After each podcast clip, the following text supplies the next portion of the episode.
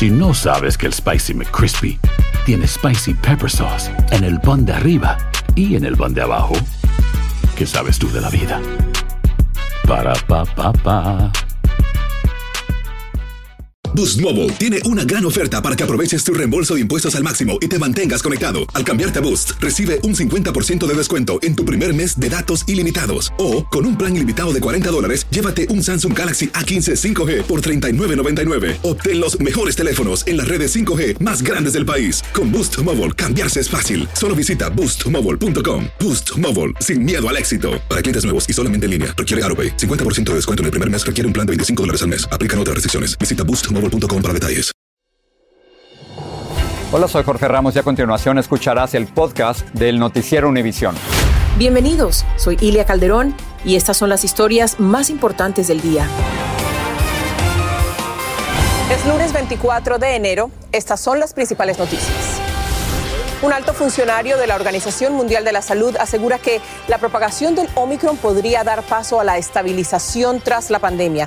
El doctor Anthony Fauci dijo que sin caer en el optimismo excesivo, las cosas van en la dirección correcta. Conmoción en Chicago por la muerte a tiros de una niña hispana de 8 años en el barrio La Villita. El blanco del atentado era un hombre que resultó herido. Hablamos con la madre de la pequeña. Me arrebató mi vida entera me quitó lo más hermoso, me quitó mi motor de vida.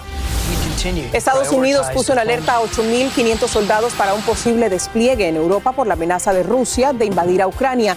También ordenó reducir personal en su embajada en Kiev. Advertencias de demoras en los reembolsos. El Servicio de Rentas Internas comenzó a aceptar hoy declaraciones de impuestos. Este es Noticiero Univisión con Jorge Ramos e Ilia Calderón. Muy buenas noches. Comenzamos el noticiero con el insulto del presidente Joe Biden a un reportero de la cadena Fox, Ilia, uno de los medios que más lo ha criticado. Pocas veces el presidente Biden había mostrado su frustración de una forma tan pública y luego vino el insulto. Además, Jorge, ese insulto quedó grabado. El periodista Peter Ducey le preguntó si la inflación sería un problema para las elecciones intermedias, las de medio término, y Biden le respondió de esta forma. That's a great asset. More inflation. What a stupid son. Esta no es la primera confrontación del presidente con el reportero de la cadena Fox. La semana pasada, por ejemplo, Biden respondió con una sonrisa cuando Ducey le preguntó por qué estaban llevando al país tanto hacia la izquierda.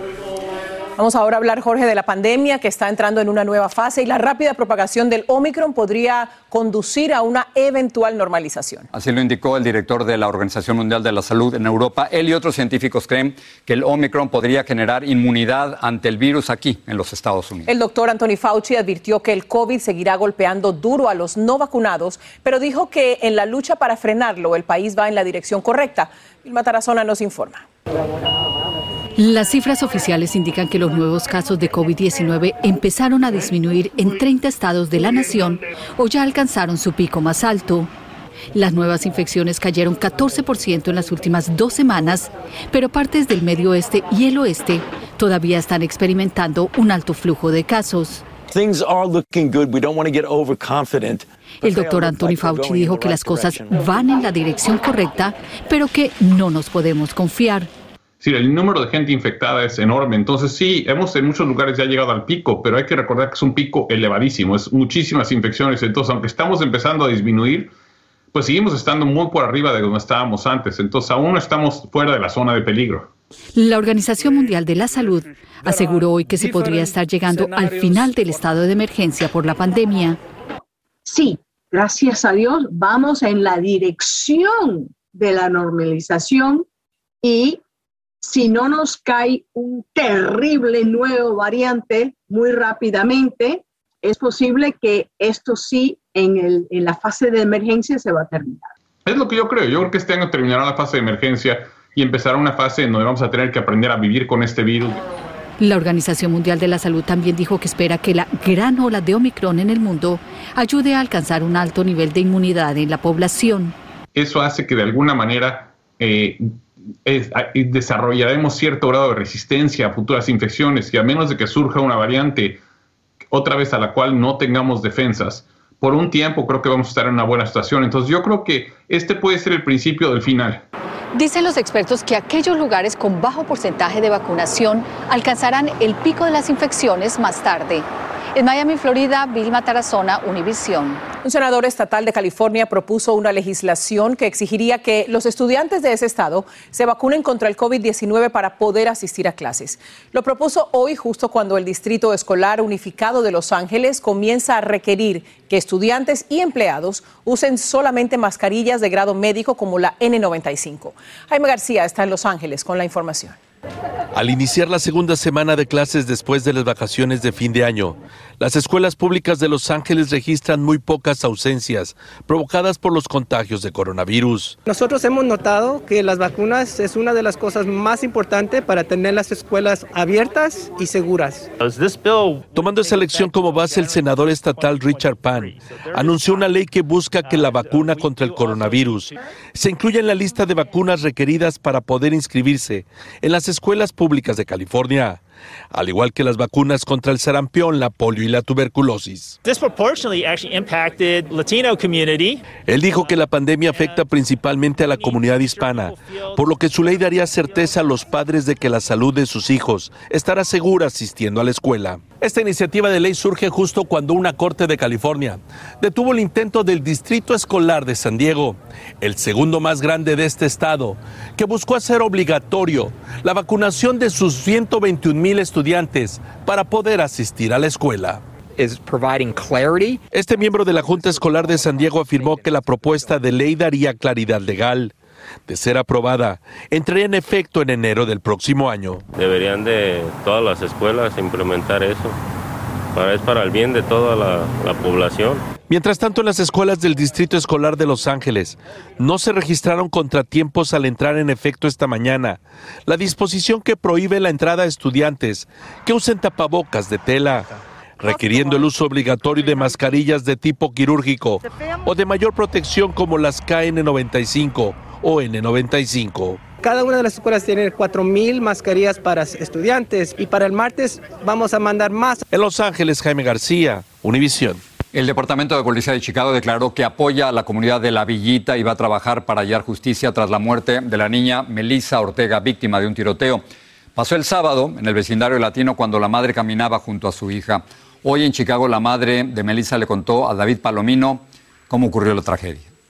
Me arrebataron a mi hija de mis brazos. Araceli Leaños es la madre de Melissa Ortega, una niña de 8 años de edad que murió víctima de una bala perdida. Yo solo pido justicia porque es un dolor muy grande.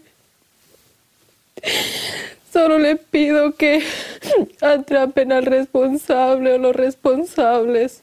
Melissa y su madre salieron de casa el sábado, pasada las 2 de la tarde, en el vecindario latino La Villita de Chicago. Les aguardaba lo peor. ¿Qué pasó ese día?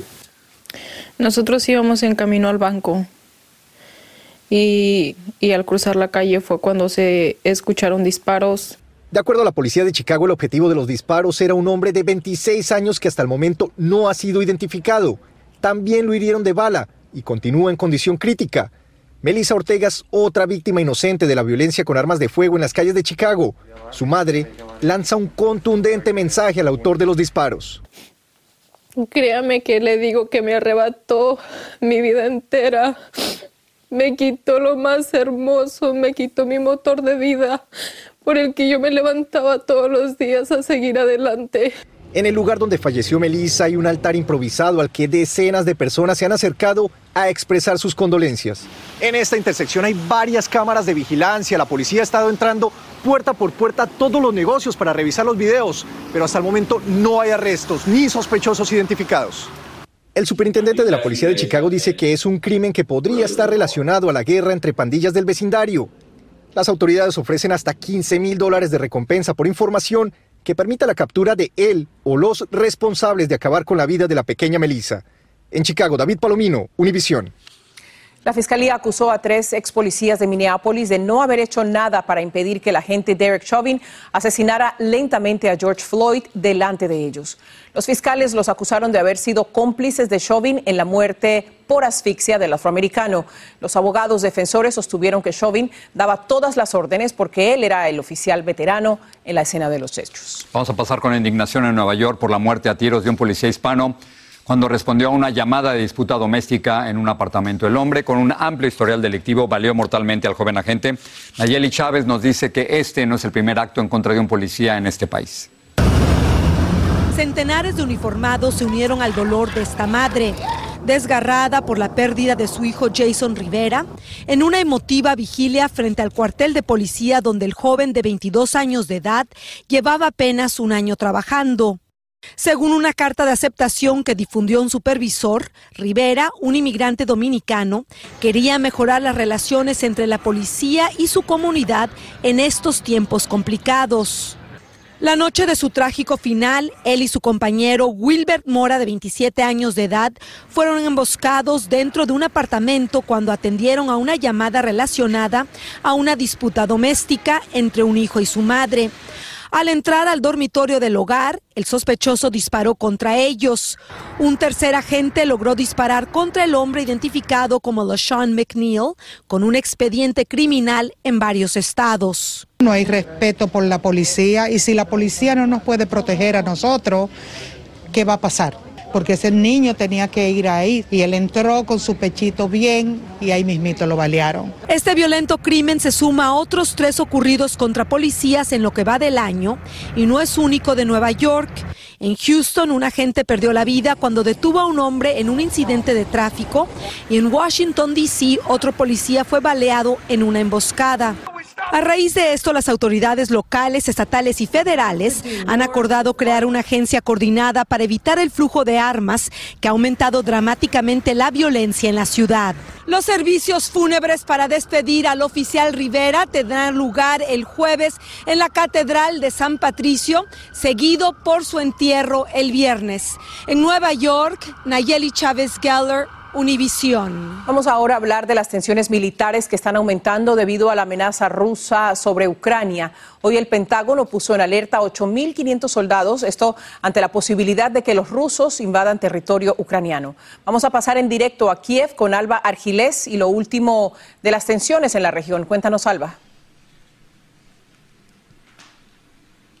Buenas noches, así es. Y hace solo unas horas culminó la videollamada entre el presidente de los Estados Unidos, Joe Biden, y varios líderes europeos. En ellos ha habido unanimidad. Siguen apoyando totalmente a Ucrania y dicen que quieren acabar con una, con una resolución diplomática de esta situación. Y mientras tanto, aquí en Ucrania, eh, la noticia del día ha sido el, inicio del desalojo de los eh, familiares de los, de de los familiares de la embajada de aquí de Estados Unidos. Dicen que no quieren que se mantengan aquí ante las tensiones que existen y por ello les piden que se marchen lo antes posible. Y también les dicen a todos los viajeros que quieran llegar aquí que no lo hagan, que no vengan. Esta situación solo hace que tensionar todavía más eh, la situación para los ucranianos, quienes muchos de ellos, los que viven en las fronteras, están intentando irse de esa zona para estar más tranquilos y piden, por favor, la diplomacia y el diálogo de todos eh, sus gobernantes. Ilia. Mientras se logra, Alba, esa resolución, Estados Unidos ha reducido su personal en la embajada y parece que Ucrania se está quejando de esta actitud de los Estados Unidos. ¿Qué nos puedes contar sobre esto? Así es, el ministro, de el ministro de Asuntos Exteriores ucraniano dice que respeta esta decisión, pero que no la comparte, que la ve un poco apresurada. Dice que la seguridad aquí no está comprometida, que las agresiones de Rusia llevan aquí desde 2004 y que, el, y que el aumento de las tropas en la frontera llevan así desde abril, por lo que no hay problemas aquí en la zona con los ucranianos. Por el momento, eso es todo desde aquí, desde Kiev. Alba, muchísimas gracias por la información. El presidente de México reacciona al asesinato de una periodista que había buscado su protección. El cuerpo de un bebé que murió en un hospital reapareció en una cárcel en Puebla, México. Le decimos qué medidas puede tomar para evitar que se retrase su reembolso por el pago de impuestos. Y hoy Noticias Univisión lanza una nueva campaña que representa y resalta nuestro compromiso. Estamos siempre a su lado. Si no sabes que el Spicy McCrispy tiene Spicy Pepper Sauce en el pan de arriba y en el pan de abajo, ¿qué sabes tú de la vida? Para, pa, pa, pa. Boost Mobile tiene una gran oferta para que aproveches tu reembolso de impuestos al máximo y te mantengas conectado. Al cambiarte a Boost, recibe un 50% de descuento en tu primer mes de datos ilimitados. O, con un plan ilimitado de 40 dólares, llévate un Samsung Galaxy A15 5G por $39.99. Obtén los mejores teléfonos en las redes 5G más grandes del país. Con Boost Mobile, cambiarse es fácil. Solo visita boostmobile.com. Boost Mobile, sin miedo al éxito. Para clientes nuevos y solamente en línea, requiere AroPay. 50% de descuento en el primer mes requiere un plan de 25 dólares al mes. Aplican otras restricciones. Visita boostmobile.com para detalles. Lo mejor, lo más impactante, está por venir en Tu vida es mi vida. De lunes a viernes a las 8 por Univisión. Estás escuchando el podcast del noticiero Univisión.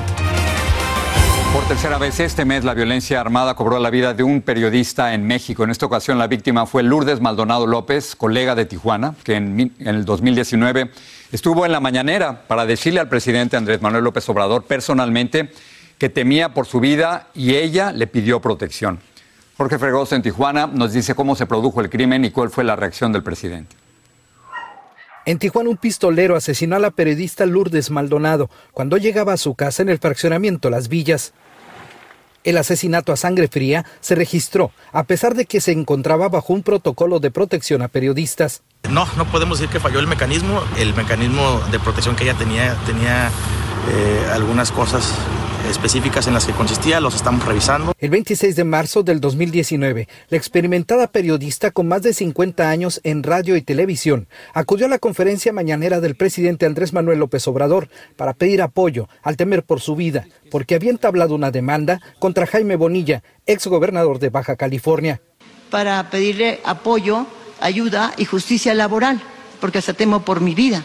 Hoy el presidente López Obrador se refirió a este asesinato. No se puede así este, en automático vincular ¿no? un, una demanda de tipo laboral a un crimen. Lourdes Maldonado es la tercera periodista asesinada en lo que va del año en México y su crimen es el segundo en menos de una semana en Tijuana. El mensaje es que estamos vulnerables todos. El mensaje es que hoy somos blanco cualquiera de nosotros. Al exterior de la vivienda de la periodista, hoy solo quedan los restos de cristales rotos, acordonamiento policial y sus mascotas fundidas en una gran tristeza. Genera una desconfianza, ¿no? Eh, todos vamos a tener miedo. Mientras las autoridades dicen que están coadyuvando para ofrecer seguridad a los comunicadores, a pesar de que han fallado sus mecanismos de protección en estos casos. Aquí en la frontera entre los periodistas hay temor, pero también hay impotencia e incertidumbre, ya que se cree que estos dos casos ocurridos en esta ciudad quedarán impunes. En Tijuana, México, Jorge Fregoso, Continuamos en México. La Fiscalía de Puebla ha detenido a 19 personas por el caso del cuerpo de un bebé que fue extraído de un panteón de la Ciudad de México y apareció en la basura de una prisión en Puebla. Entre los arrestados hay directivos de la cárcel. Ya el cuerpo fue entregado a su familia y sepultado nuevamente, pero el caso llegó hasta la presidencia del país, como nos informa Jessica Cermeño.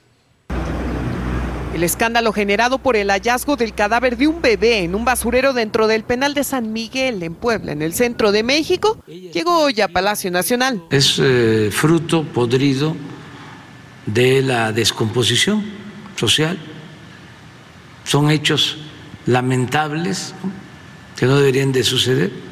Pero invocar al pasado para explicar por qué el bebé fallecido fue exhumado de un cementerio en la capital mexicana provocó enojo entre los activistas que dieron a conocer esta terrible tragedia. Falta eh, puntualmente que se entienda para qué se usó el cuerpo de este chiquito. Ahora se sabe que el bebé se llamaba Tadeo y falleció el pasado 5 de enero por problemas intestinales en un hospital de la capital mexicana cuando apenas tenía tres meses de edad. Y aunque sus familiares lo sepultaron en este panteón en Iztapalapa, el cuerpecito apareció cinco días después en el penal, a 85 millas del cementerio.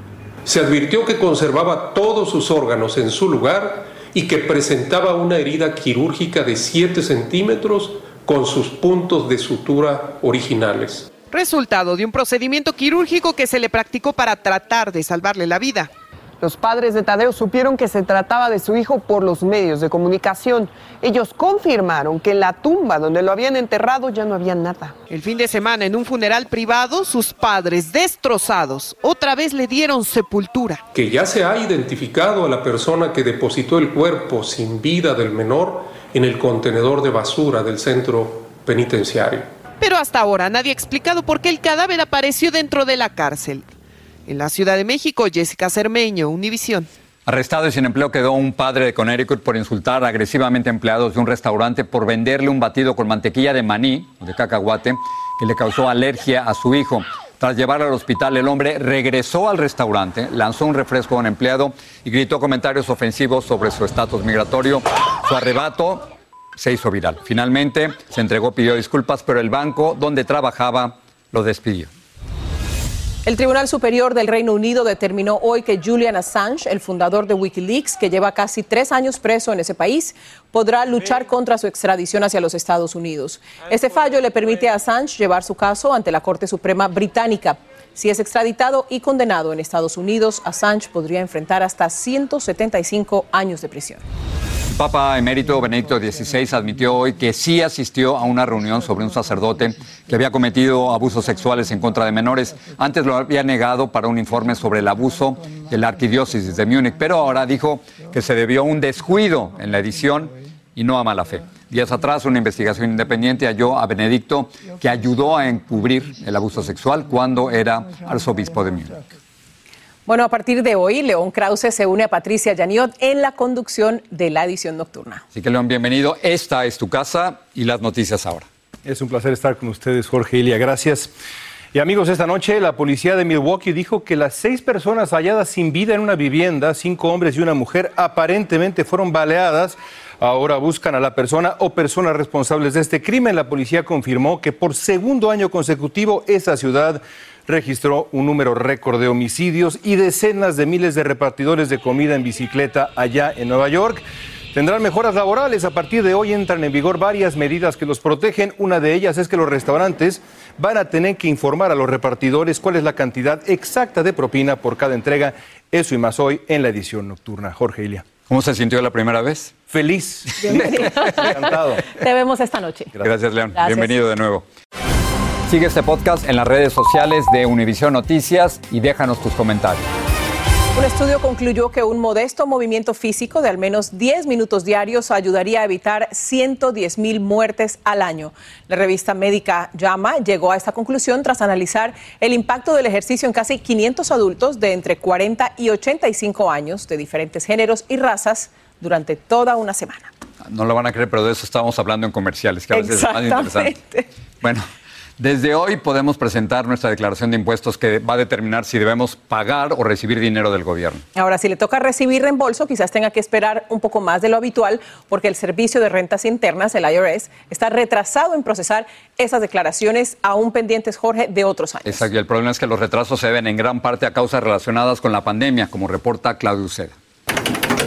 El Servicio de Rentas Internas comenzó a recibir las declaraciones de impuestos y para evitar demoras lanzó una advertencia traten por todos los medios de presentar su declaración de impuestos electrónicamente y de elegir depósito directo.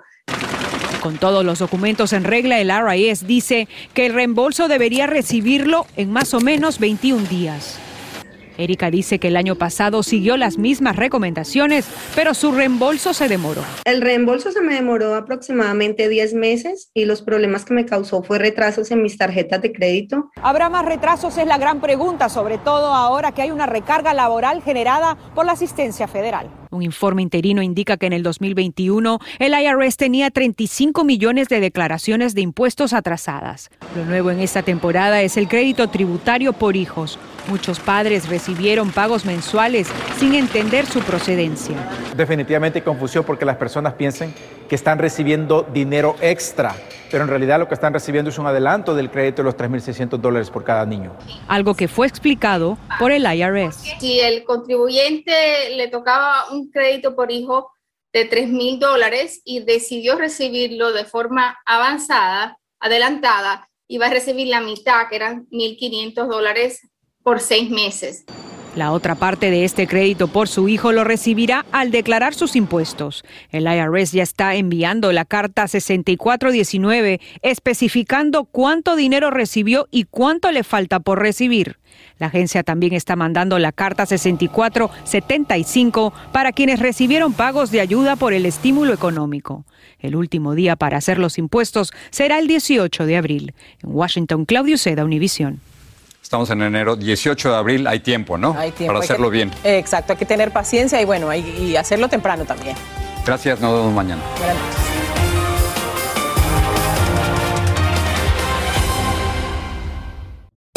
Hacer tequila, Don Julio, es como escribir una carta de amor a México. Beber tequila, Don Julio, es como declarar ese amor al mundo entero. Don Julio es el tequila de lujo original, hecho con la misma pasión que recorre las raíces de nuestro país. Porque si no es por amor, ¿para qué? Consume responsablemente. Don Julio Tequila, 40% alcohol por volumen, 2020. Importado por Diageo Americas, New York, New York. Si no sabes que el Spicy McCrispy tiene Spicy Pepper Sauce en el pan de arriba y en el pan de abajo, ¿qué sabes tú de la vida? Para, pa, pa, pa.